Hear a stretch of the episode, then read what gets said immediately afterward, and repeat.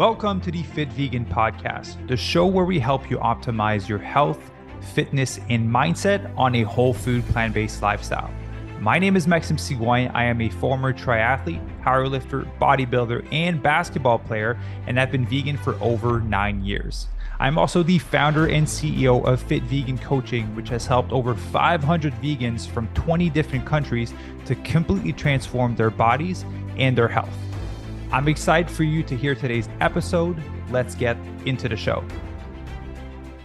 All right, good morning, everyone, and welcome to another episode of the Fit Vegan Podcast. Today, I'm joined by a special guest, Fred Ferris.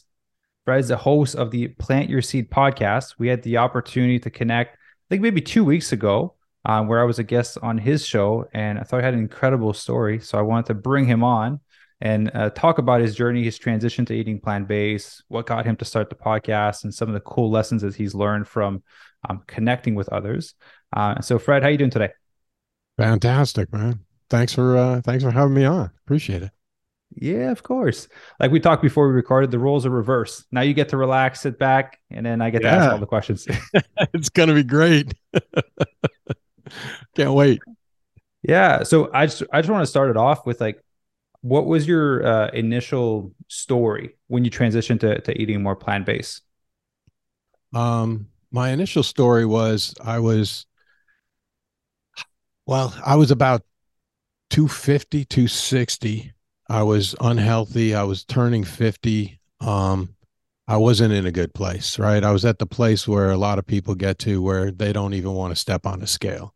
And so I was at this point, and I thought I was healthy. I thought I was doing well. I was eating what I considered to be relatively healthy and clean.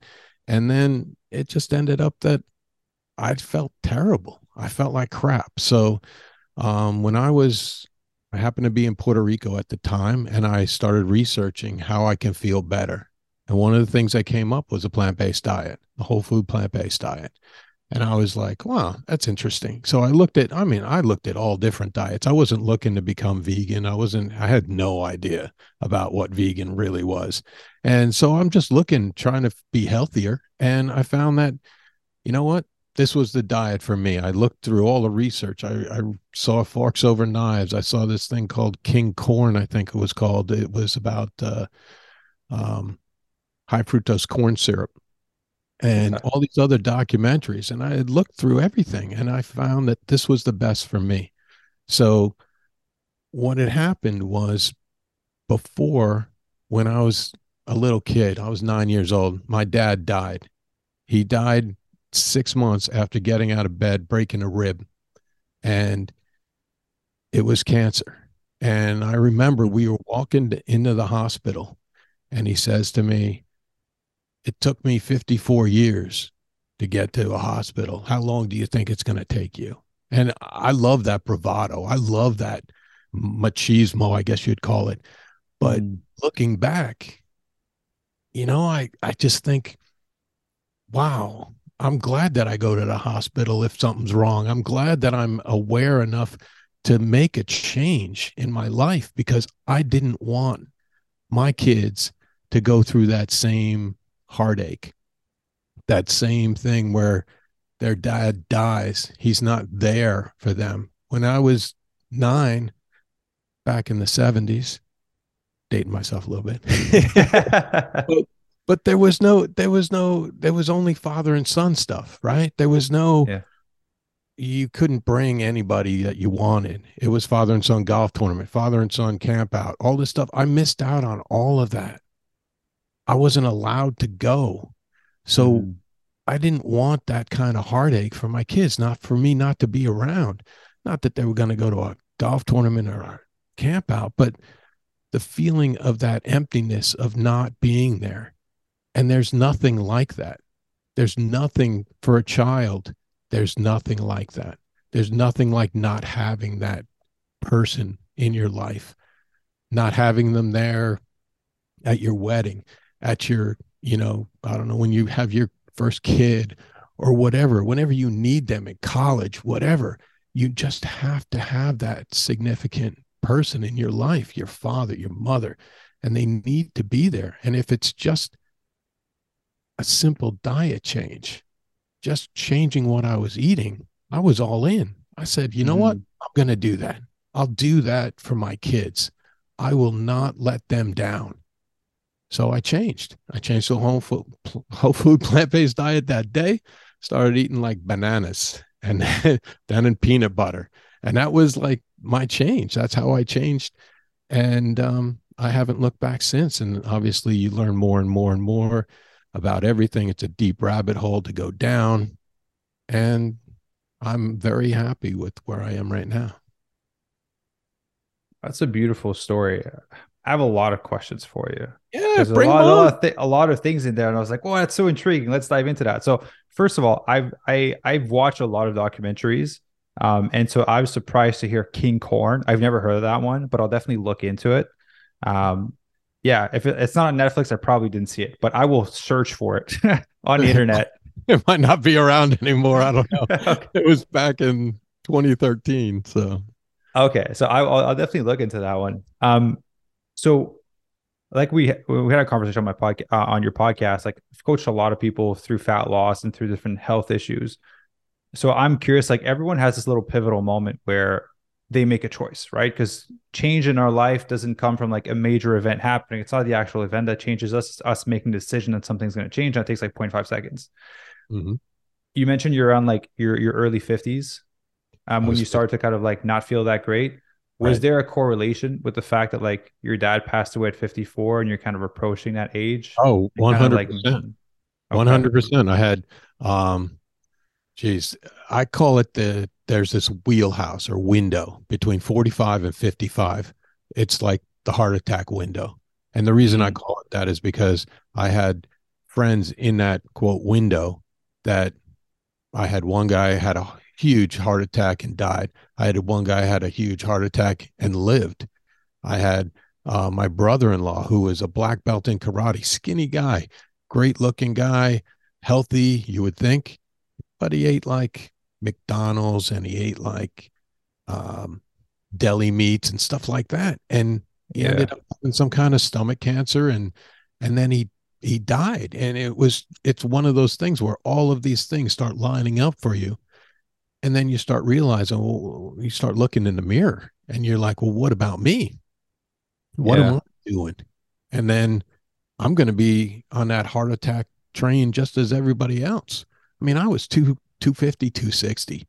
I lost probably somewhere around 60 pounds right in, and probably so quickly that people were asking me if I was sick. Do you got cancer? Are you sick? You okay? And I'd be like, yeah, I'm fine. I just changed my diet. I feel great. And people just didn't understand. So that was the reasoning behind the choice. Was there any signs that you felt that were leading you to make that decision? Because the reason I'm asking, because we have a lot of people listen to this podcast that are like already vegan. They're just looking to optimize. But a lot of people that want to transition, right? So they're kind of you when you were 50 and they're like, things are happening. And I'm like wondering if this might be the path for me. And usually people connect through stories that are similar to theirs. And so I'm hoping that through you sharing this, someone will listen to this and be like, that's my moment where I make the decision. Yeah. So what were kind of like the symptoms that you noticed that are like, okay, there's this happening in my body. There's friends passing away, heart attacks happening. Now I'm going to make this change. Like what were those signs for you? One of the big signs that I think that people should look for, that I believe that people should look for, is I was on Prilosec, which is a stomach acid reducing pill. And I was going to the wholesale store and I was buying them by the box full. And it was like Tums? No, they're actually, it's an inhibitor. It's an acid inhibitor that you take before your meal, so that acid that you're eating, like I couldn't eat tomato sauce. I couldn't eat anything like that. It would always come back. And then I'd have to take Tums, you know? So what I did was I would take this Prilosec, and it's an over the counter thing. You just go buy it. So I'd take the Prilosec and then you know, this is what the doctor said. And he said that I had GERD, which is esophageal something or other. It's been so long. I don't even remember, but yeah, so it's a thing called GERD, and the prescription is Prilosec. And I asked him, I said, so, okay, so I'll take this. And then when do I get off of that? And he's like, never. Mm. That's the type of thing.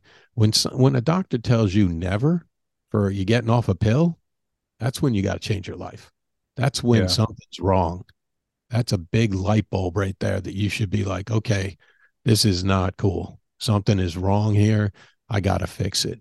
And so I was taking that Prilosec, and next thing you know, I'm sitting there, and that was one of the big things. I mean, it wasn't like I couldn't run around the block. It wasn't, you know, I would say I was relatively healthy. I thought I was, but I wasn't, you know. I mean, I don't know. I don't know what you can tell people to make them make a change, other than they just need to understand. They either have to learn enough, they have to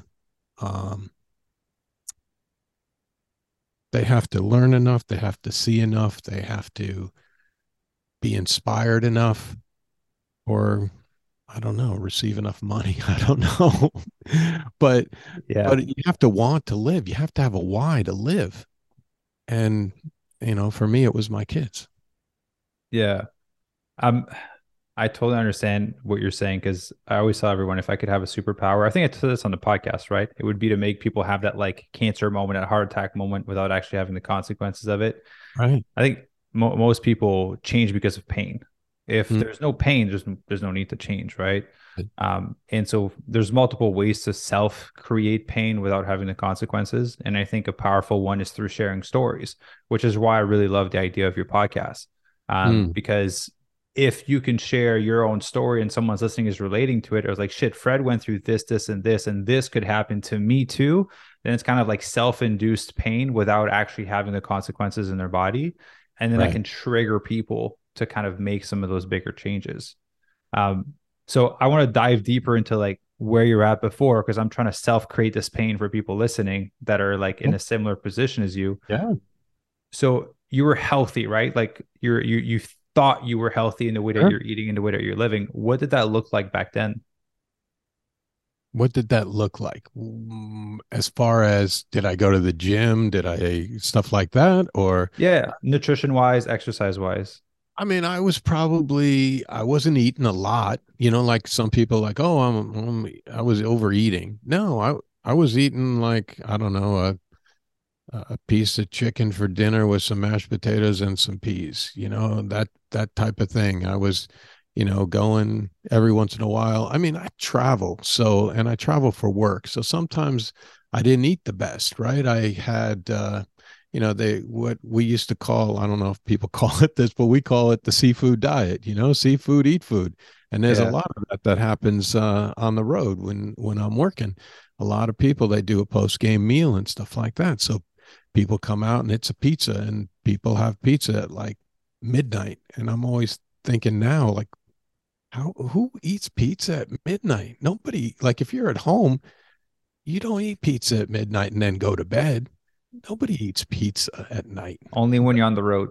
Yeah, exactly. That's what all these guys do. And I'm always like, you guys should probably stop doing the post-game meal. And they're like, oh, I never thought about it. And I'm like, yeah. So, I mean, there was that going on. I wasn't exercising.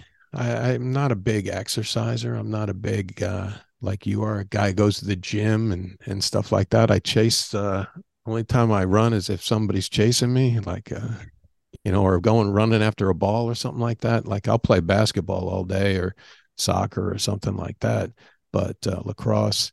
But yeah, I don't think that there was, I mean, for the most part, I felt relatively healthy, and it wasn't like there was any major sign that came up besides that I was turning 50, and I started looking down that road, seeing where my dad had died at 54 from cancer. And then you start thinking, okay, is that in me? You know, people always like, oh, my dad lived to, he's 150. I'm going to be fine. And you're like, no, it's 7%. Genetics is for 7%. You didn't live the same life that your dad lived. You didn't eat the same things your dad ate, especially for our generation.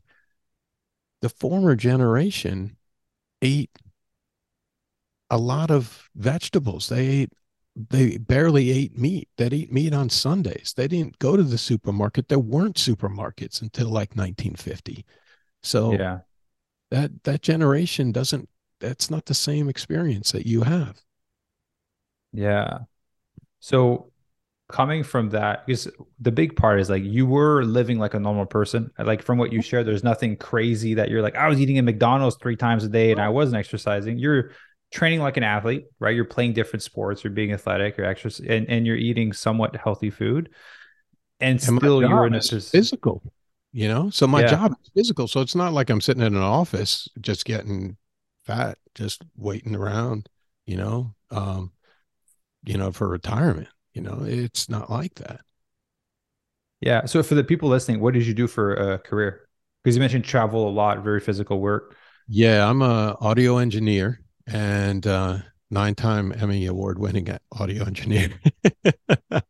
And so what that entails is basically, if you are listening to sports, I do the World Series, the Super Bowl, any major sporting event, as well as some local events here in Boston.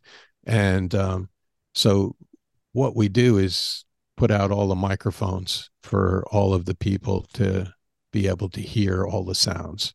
So everything that you hear is everything that I do. I put out all the microphones, goes back into the truck, and the mixer decides how much of each microphone that you're going to hear. So whether it's the announcers, whether it's the crack of the bat, whatever it is, that's what I do. That's crazy. How do you hear the crack of the bat? Crack of the bat, we put microphones right by the plate. And you pick up the bat, the crack of the bat. They MLB, Major League Baseball, lets us bury mics if we want anywhere within reason. And then, but for the back cracks, we usually use parab mics, and they're right behind right out of the camera view as you're looking at home plate. Okay. I don't want to get too off track, but I was finding that stuff interesting. I was like, how do you get that sound? So yeah, really, really busy work, really physical, and still you found yourself in a position where you had to take those things to help you with digestion and acidity before.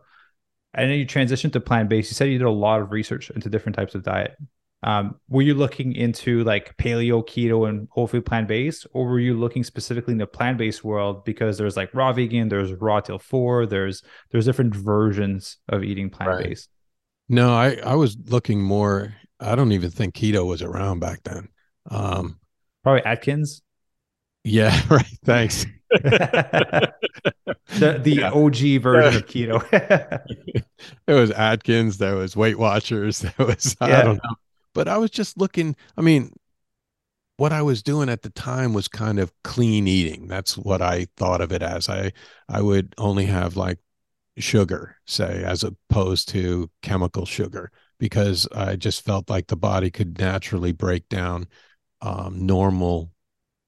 natural things as opposed to chemicals. So I would be eating,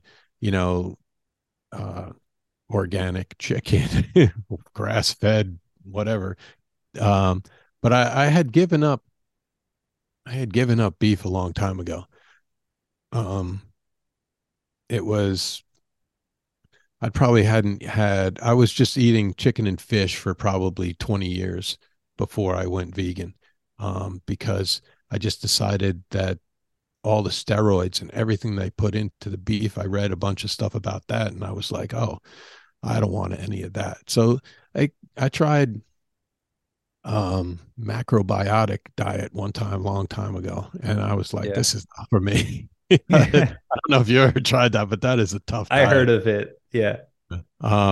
So I was looking at, I was basically just trying to find a better way to eat. And it wasn't, that's what I mean. I wasn't looking for, I'm definitely going to find, a vegan diet or a plant-based diet or whatever. I had no idea what a plant-based diet is. And back in 2013, when I first came back from Puerto Rico and I started telling people, oh, I'm plant-based. And they're like, what?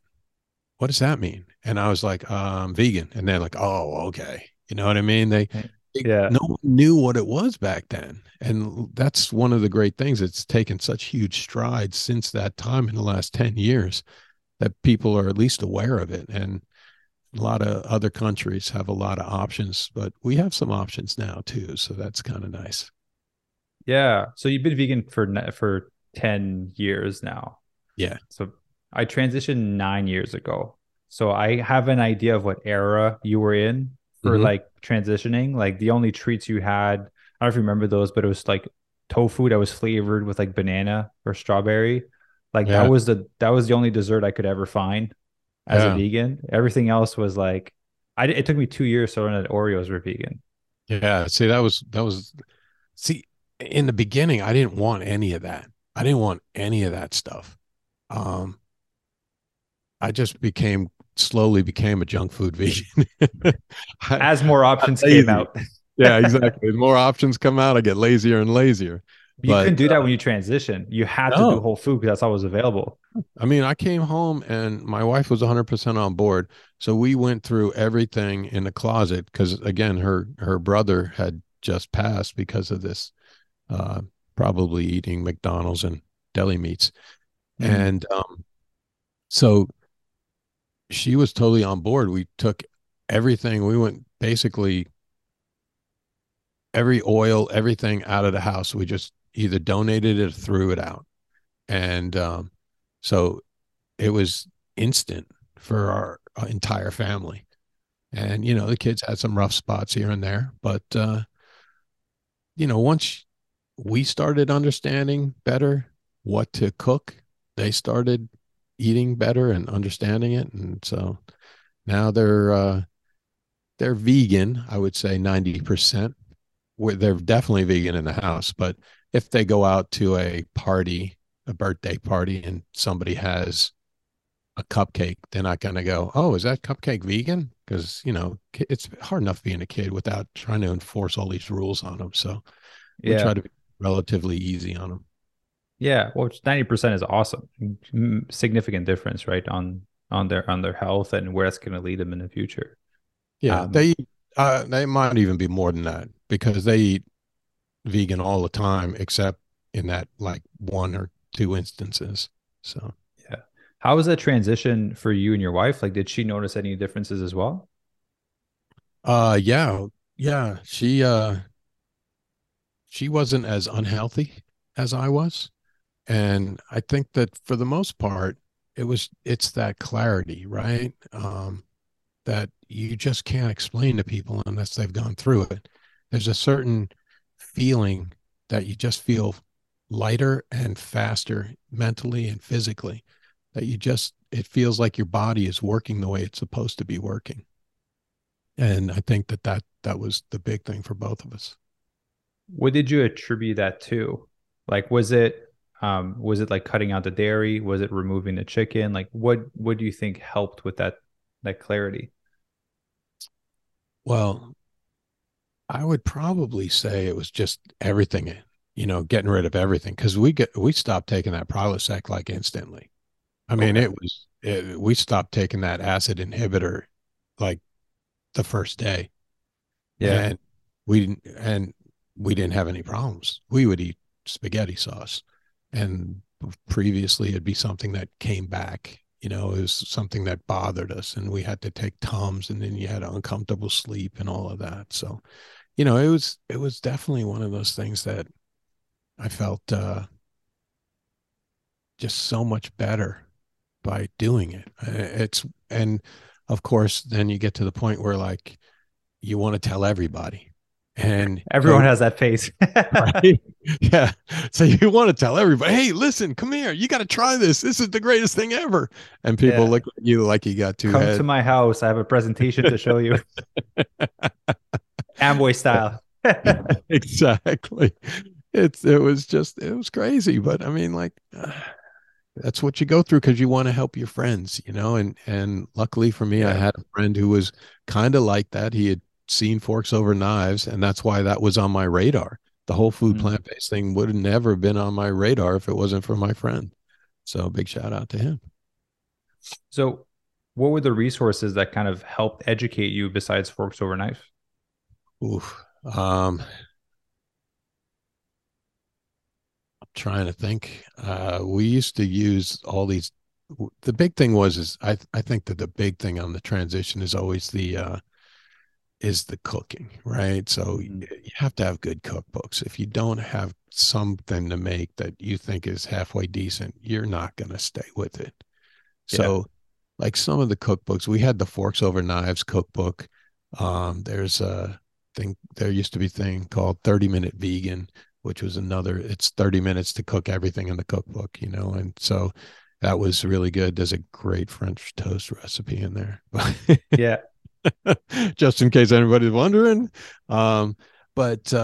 Yeah, he says cookbooks and stuff like that with pancakes and being able to make pancakes. You know, that's the thing. If you can make the same things that you used to make, like right now, we make muffins and we make waffles and we make pancakes and we make cookies and we make everything that everybody eats normally. We just veganized everything. So, you know, we can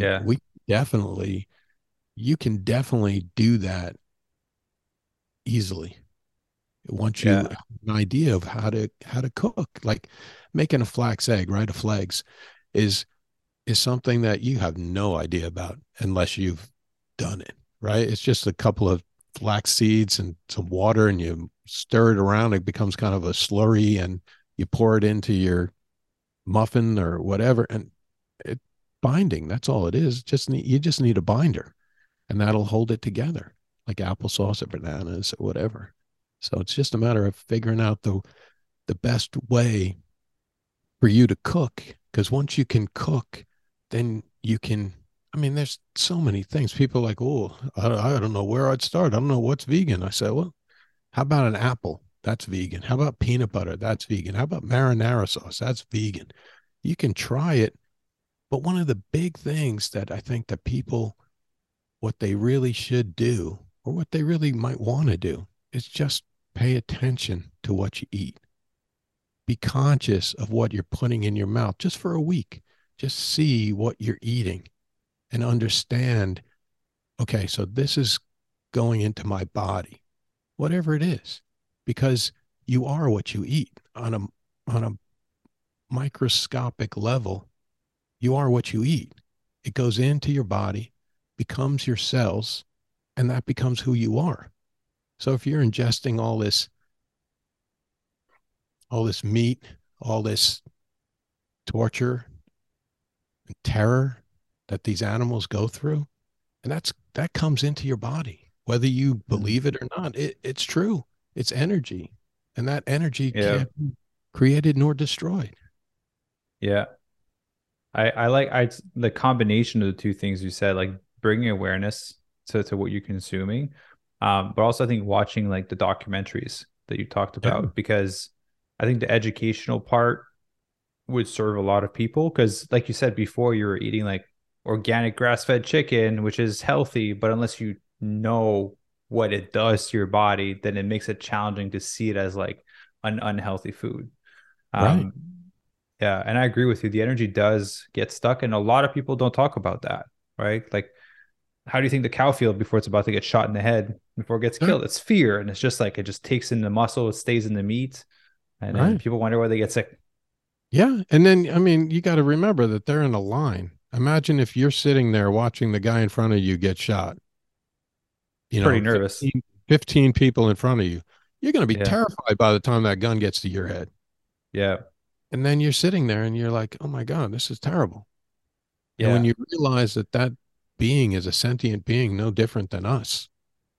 And then you're at the point that we're at, I guess, where you don't want that. You don't want to put that in your body. You don't want that fear and torture and that energy in your body. And I think there's like, I divide the world in two types of people. A lot of people say like, well, it's natural to eat cows or chicken or all of these things. I think there's hunters, and then there's the rest of the world, right? So what I tend to say to people is like, I'm gonna give you a gun or a knife and you go kill this animal and you strip it down and then you're able to cook it. 99% of people would never be able to like do that. They'll never be able to do the action, nonetheless, like cut out the meat. And like, I grew up a farmer. I did that. I was younger and I was just kind of like a part of the farming culture. But for most people, they'll never be able to do that. If you're a hunter, then it's about like looking at the health aspect of it, right? Versus, because they can do it. It's just making them realize that there's health consequences to it. Yeah, true. And I believe that a lot of people just don't think about it when they go to the store. They just go and get a package of meat wrapped in plastic. And that's what they've always been taught to do, always been told to do. So that's what they do.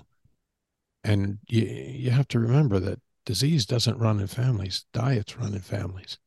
And that's the big thing, is that if you, like for me, okay, cancer runs in my family technically, right? Okay, well, I don't eat, my family's Irish, so I don't eat meat and potatoes, okay? My dad also smoked. Okay, so if I were to smoke, then I would get cancer. Okay, so if you were to eat poorly, you're going to get the same diseases that your family got. Whether, like my dad, he had type 2 diabetes. I was on that train, the type 2. I was pre-type 2 diabetes. Yeah. And it was just a matter of time. I mean, I was like 260. And I'm 6'3", but still 260. You're getting up there. And we're the same height. So I can imagine how big that is. 260. Yeah. That'd be crazy to carry all that weight around. Yeah. And then you start to think about what's that like on your joints. You know what I mean? How do your knees feel? Especially if you have to run, even a jog, all that weight just bouncing on those knees and on your feet. Yeah, it's something that that I took into consideration. And I just realized that, you know, I had to change. I had to do something. So how was that transition for you, right? So you mentioned you did your research, whole food plant-based is what connected. And I think you mentioned a few things like bananas and peanut butter. But how was that first week, and how did that kind of evolve for you as you kind of learned these new skills? Let's see, that first week was rough. I'm not gonna lie, it was rough. Excuse me. It was rough. I remember, because there's one thing that you have to understand, is that once you aren't allowed to eat certain foods, whatever it is, you start to own food. Food doesn't own you. Okay, so you look at food differently. You feel differently when food's around you. You don't feel like you have to eat. You feel like you eat when you're hungry, which is a totally different feeling. Like, I always think of it as, I own food. Food doesn't own me. And in that instance, that's what happens, that you don't feel like you have to eat.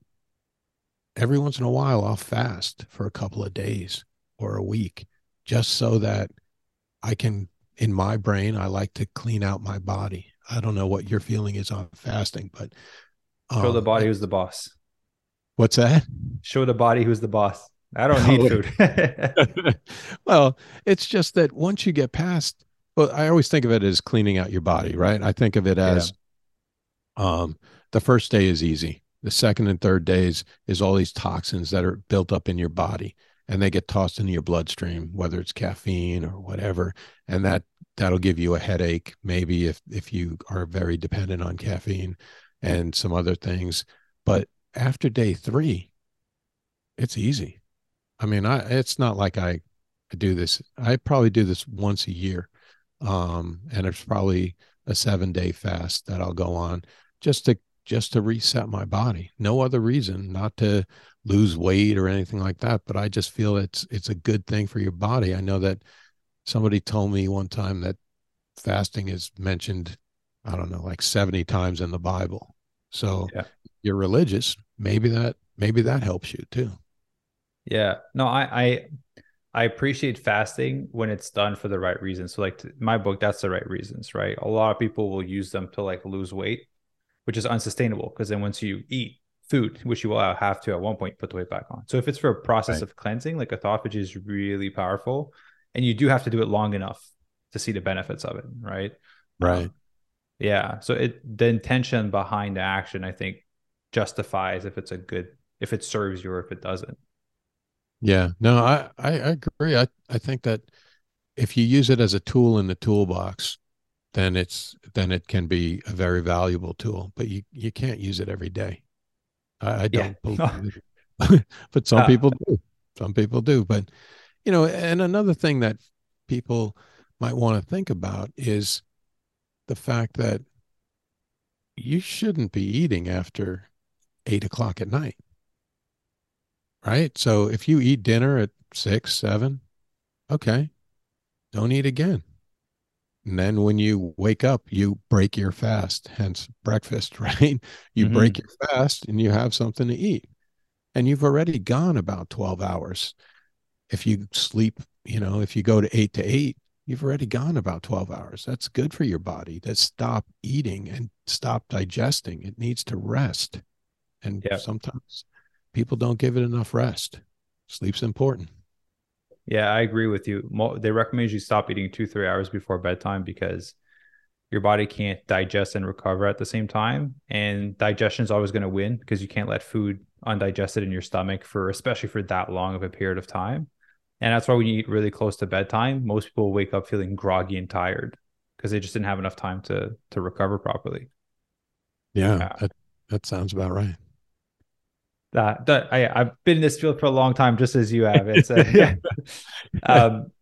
So I'm curious, like you mentioned, you gained some clarity when you transition. Was there any other changes that you've noticed? Was there, like, obviously for your gut health, right? Because you stopped taking the medication. That was one of them as well. Yeah, because as we know, there's acids and there's alkaline, and that's getting thrown into your stomach. And if you're eating all alkaline, which is what a plant-based diet is, then you're not going to need to have that acid as much, and therefore to break down the food. So therefore the acid inhibitor that I needed to break down that protein, I don't need it anymore. So that was my thought on the microbiome in my gut, was that because I was eating alkaline foods, it was better for my digestion. And therefore, it was easier for my body to break down. If you were to go back and retransition again, what are things that you would do differently? Because I agree with you. My first 2 months were rough. It's a rough transition. So now, having been vegan for 10 years, having more knowledge and more experience, like, how would you do things differently if also for someone listening that wants to transition? Well, I feel now it's so much easier. It's so much easier than it was back then. I think that the best way to transition, besides the way I do it, the way I did it and the way you did it, I'm a big fan of just cutting it off and just saying, that's it. But I know that a lot of people can't do that. They just won't do it because it's not sustainable for them. So if you just big learning curve. Yeah. So if you're just gonna transition, I think the first step is to be aware of what you're eating. I would say the first week, write down what you're eating so you know what you're eating, what you're putting in your body. Okay. Then you take the little baby steps, right? You go meatless Monday, okay? All Monday, you don't eat any meat. If you look at what most people eat, they have bacon and eggs for breakfast. They have a turkey sandwich for lunch. They have a hamburger for dinner or steak or whatever. You're eating 3 meals of meat. Mm-hmm. That's not good for anyone. Everybody's like, oh, everything in moderation. Yeah, well, everything in moderation means meat in moderation, not, oh, well, I had chicken, then I had fish, then I had steak. Okay, yeah, it's a lot of meat per day, right? And most people on the standard American diet, the SAD diet, that's what they eat. So I would suggest writing down what you eat, then slowly transitioning with like Meatless Monday. So now you, every Monday you have no meat at all. Okay. Mm. So you have, you wake up, maybe have avocado toast. That's something I didn't know I loved. So you good. Have, yeah, it is. It's so good. Throw a little red pepper flakes on there, some tomato, a little salt, pepper, maybe a little greens. It's sort of good. And then, I mean, for lunch, you can have a peanut butter sandwich. For dinner, you can have marinara and spaghetti. It's, I mean, and that's just basic, not even getting a cookbook and figuring stuff out. So all you have to do is look at some of the cookbooks that you have and look at the vegetarian options and cook that. So then now you got one of the days down. So maybe you start adding to those days. And the more that you add, you start kind of understanding, writing down any way you want to log it, journal it, understanding how you're feeling during those days. How do I feel? How's my body responding? And then when you make that transition all the way, like, I don't know if, as much as I enjoy and like the processed meat, the Beyond Burgers, the Impossible Burgers, stuff like that, I mean, that's great to transition to. You can start eating those as well. But health-wise, I don't know if they're any better than any other processed food for you. I think that you stay to the vegetables and the fruits, vegetable, and water. We all know that's the winning combination. Everybody knows it, but nobody wants to eat it. I don't know. I don't understand. If you ask anybody, they are always like, you're like, oh yeah, fruit and vegetables and water, they're all good, right? And they're like, yep. Why don't we eat more? No one knows. No one knows because you just don't know. Which is interesting. I think most people know what to do. They just don't do it, whether it's like cultural belief or how they were brought up. Mm-hmm. But fundamentally, because this happened a few times to people around me, they are like big meat eaters and then they get sick and they're like, well, I'm going to eat a vegetable stew. I'm going to get some juices, I'm like, okay, so when you're sick and you want to feel better, you'll eat vegan. But then as soon as you feel better, you go back to eating burgers and chicken nuggets and shit like that. I'm like, if that's what you're eating to feel better, imagine if you felt better and you eat this way, you would feel like Superman or Superwoman. Exactly. And that's what I guess that's what one of those things that we just don't understand being vegan is, why wouldn't you do that? It doesn't make sense, because you're like, what is it about meat or whatever it is that you're eating that you feel so inclined to eat or so comfortable eating? And it comes down to habits and taste. And that's what it comes down to. What would you prefer to eat? This Coke has a lot of sugar in it. I would love that. Sure. But it's not good for you. Everybody knows that soda isn't good for you. It's like, cigarettes aren't good for you either. You know, you're not going to sit there and smoke 3 packs a day. Everybody knows that's bad for you. Same with soda. It's not good for you.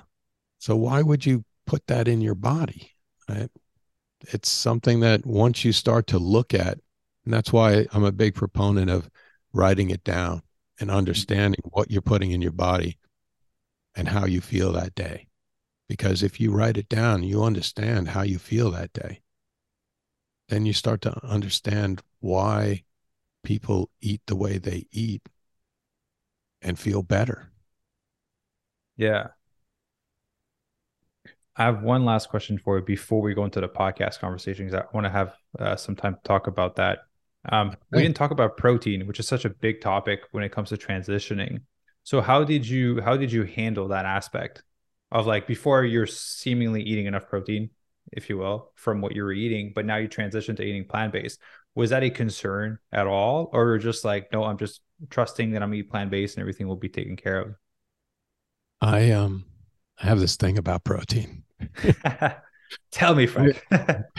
My thing about protein is this: everything has protein in it. You look at a box of, I don't know, whatever you got in front of you right now, chips, a box of whatever, it has protein in it. Might it be 1 gram? It might be this or that or the other thing. You're going to get enough protein. You're going to replace, I don't know, meat with tofu. I mean, Asian cooking has tons of tofu. Then you have Thai food. All of these different countries have, you know, Indian food. There's great food everywhere that has plenty of protein in it. Dals have plenty of protein in them. Lentils, great. Tofu, tempeh. There's just, I never worry about it. I just think that everything has protein in it. And when you start to research it and look at it, you realize everything does have protein in it. It's just a matter of getting all of it in the right place. I don't sit there and go, oh, I'm going to have quinoa today and I'm going to have this because this completes this amino acid. And no, I'm not that type of guy. I'm just, my kids are like, my girls are, one of them's 5'10". Okay. She's been vegan for like ever. Okay. So since she was little. So when people say, oh, well, they're not going to get enough protein, they're going to get stunted growth. I'm like the doctor was always like, I don't know if that's the best thing for them, but they are on the high end of the growth chart and the low end of the fat weight chart. And I'm like, well, what's the problem then? There isn't a problem. They're just kids. They're eating the way that kids used to eat. So I don't know. That's my theory on protein. I don't worry about it at all. Yeah. And you're still standing and your kids are still standing. You don't need to worry about it. I can't believe I'm still living. I am a very vibrant person. I know people can pick that up through the audio if they're watching on YouTube as well. For the doctor thing, like I won't dive too much into that, but we get a lot of doctors that come to work with us, like join our program to learn about whole food plant-based nutrition so that they can teach their patients. Because it's just not a part of their curriculum when they go to school, right? So, you know, you want to take advice. I'll go to a mechanic if I want to learn how to fix my car. I just won't go to a doctor if I want to learn about nutrition. It's just everyone has their field of expertise. Yeah, and I don't even know if nutritionists are that versed on a whole food plant-based diet. Some I'm sure are. Some have actually taken the time to research. But a lot of people, just like doctors, they don't think it's that important. They think that, oh, you're supposed to have this thing of protein, this vegetable, this milk. And they go by that chart. And that chart is just wrong. It's a lobbying effort. It has nothing to do with health. Yeah, I agree with you. There's definitely a cultural standard when it comes to nutrition, and a lot of the initial certifications that were created were around that. But then there's more schools that are coming out, like a School of Holistic Nutrition, where they'll teach you about plant-based eating. There's eCornell University as well, right? There's a lot more courses that are coming out, and more practitioners are taking those courses to be educated because as more studies come out, like it's undeniable that it's one of the best ways to eat. And so they're starting to be open to a different way of seeing nutrition and healing the body, which is awesome, right? We're entering a very interesting era when it comes to plant-based eating. Right. The more people know, the better for the people. I'm not against, I just want people to learn and get the information. And once they get that information, they can do whatever they want. As long as they understand it. Okay. This is better for your body. This is the way your body runs extremely efficiently, and that's all you can do is tell them that. And if they decide that's not something I'm interested in, then they're just not ready for it yet. So planting your seed and watering your seed, which is a nice transition to your podcast. It's all about planting the seed. So your podcast is basically planting your seed. So what made you want to step into that? Well, when I was transitioning, I felt alone. I felt like nobody else was vegan. I felt like, in a way, ostracized and everybody looking at you. And there was no community that I felt. Especially like you were in a sports community as well, right? Right. Oh, I can't even tell you the whole amount of crap that you get from other people about being vegan or plant-based or soy boy or something like that. You know, I went vegan when I was a bodybuilder. So all my friends were meathead bodybuilders. So I get it. Yeah, no, it's the same thing. So, I felt alone, and my background is audio. I used to have a college radio show, all these things. And it lined up. I was talking to a friend of mine, and she was like, you know what, you should do a podcast. And, you know, this, she basically laid out to me, we had a conversation. She just pulled out basically a napkin and started writing stuff down and was like, okay, so this is where everything intersects. Just happened to be that she was a branding expert. So that kind of helped. Came in handy. Yeah. She was like, okay, this is where everything intersects. And this is what you do. This is what you should be doing. You have this huge passion for plant-based eating. You want to save the planet. You have a great story about, you know, changing your life and by using a plant-based diet, and you have a background in radio and audio. So why, it all intersects right here. So I was like, yeah, that's a great idea. That's something, you know, some way that I can build community and get the message out. So then, you know, I decided that telling people stories was the way to go.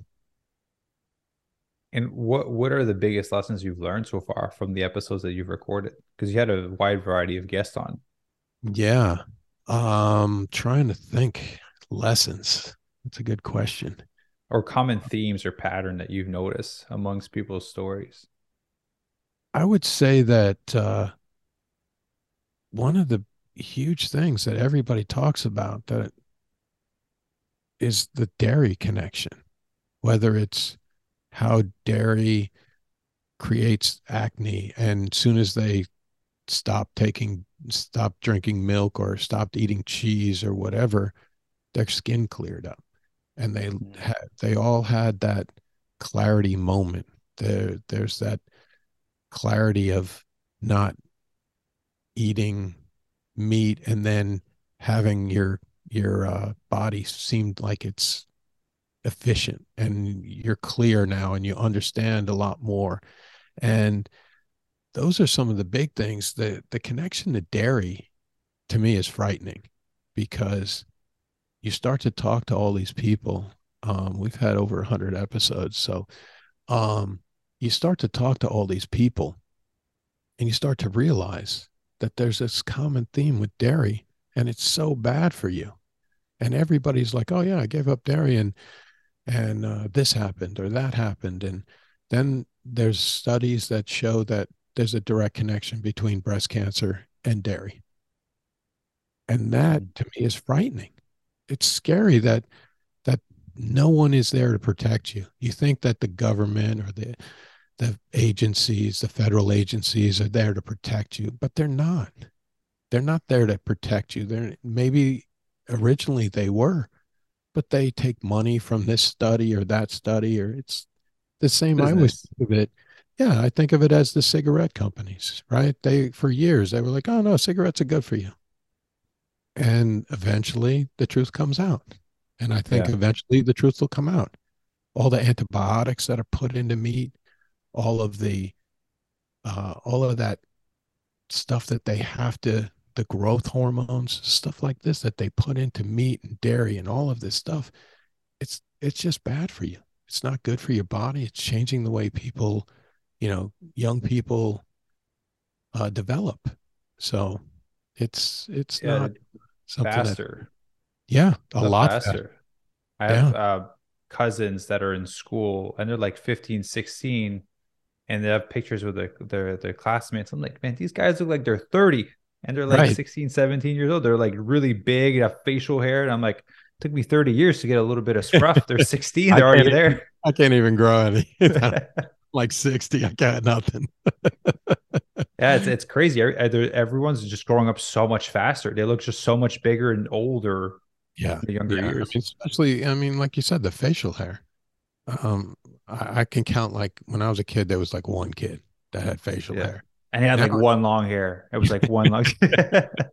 It's some kind of spotty beard thing going, you know. But nobody, nobody was growing up like that. And now it's, and that to me is attributed to all the milk and all the hormones and all the cheese. And that is to me one of the worst things out of all of the things. Granted, you can, meat's ethically wrong and spiritually and all sorts of ways it's wrong, but dairy is so evil. It's just one of those things that, especially when you start to understand where it comes from. And I was talking to a friend of mine the other day about this. To get cheese, you have to get something, it's called rennet, out of the fourth stomach of a cow or something like that. And I'm like, who was the first guy who tried this? You know what I mean? Was the first stomach? No. The second stomach? No. Third stomach? Oh, the fourth stomach. This is the way we got to do it. I mean, who thinks of these things? I have no idea who the first person was who did this type of stuff. But I think that I think dairy is definitely one of those things that I've realized from talking to people, that it is one of the most dangerous and frightening aspects of what we eat. Yeah. So we talked about mental clarity earlier. That was the thing that when I cut dairy out, that's when mental clarity came out, right? No fog, no congestion, nothing. It's definitely one of the big ones. And you talk about who was the first one that discovered that it was the fourth stomach. I was the guy that discovered that humans could drink milk. One weirdo somewhere, I was like, let me try to drink this thing. See if it's good for us. Some guy who was really maybe not in the best situation he could have been in, and he really needed something to drink, I guess. I don't know. It's another animal's milk. It's just strange. Yeah. So Fred, I want to say a massive thank you for taking the time to jump on the podcast. I appreciate your wisdom, your storytelling, and all the insights from before your journey throughout your transition, and the piece of advice for people to implement. Is there any last words of wisdom you would like to share with the audience? No, I don't really have any last words of wisdom. Besides, I just think that people should try it. There's nothing wrong with trying something and failing. Mm-hmm. That's how you learn. So try it.